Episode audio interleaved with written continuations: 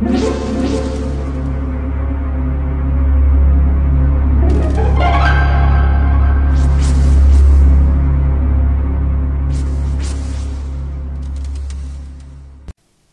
家好，我是小依依，欢迎收听一分钟破案。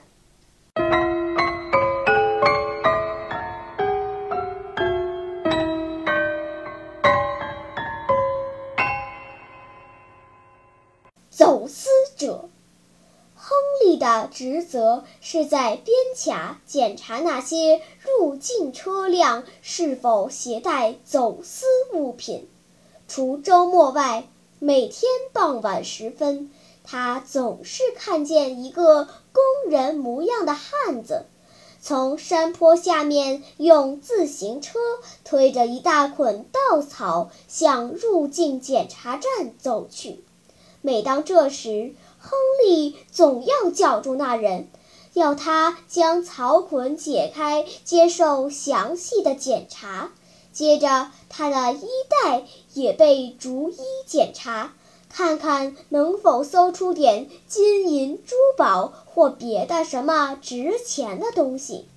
尽管亨利搜查的一丝不苟，但遗憾的是，每次都未能如愿。他料定此人准是在搞走私，然而却苦于查不出走私物。在退休的前一天，亨利对那人说：“今天是我最后一班岗，我观察你很久了，知道你一直在携带走私物品入境。你能否告诉我，你究竟贩运的是什么物品？要是你告诉我，”我绝对为你保守秘密，绝不食言。那汉子沉吟片刻，最后大笑着向亨利透露了底细。你能判断出走私物品是什么吗？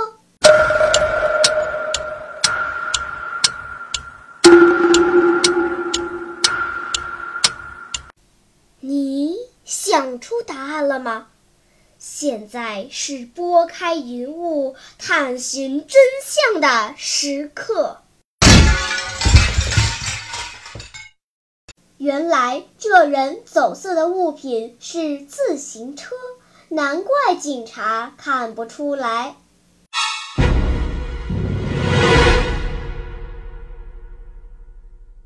好了，今天的推理结束了。小朋友们，你喜欢听悬疑推理故事吗？如果喜欢，就请关注小依依讲故事吧。在喜马拉雅 FM 上，我将为你呈现更多谜一样的故事。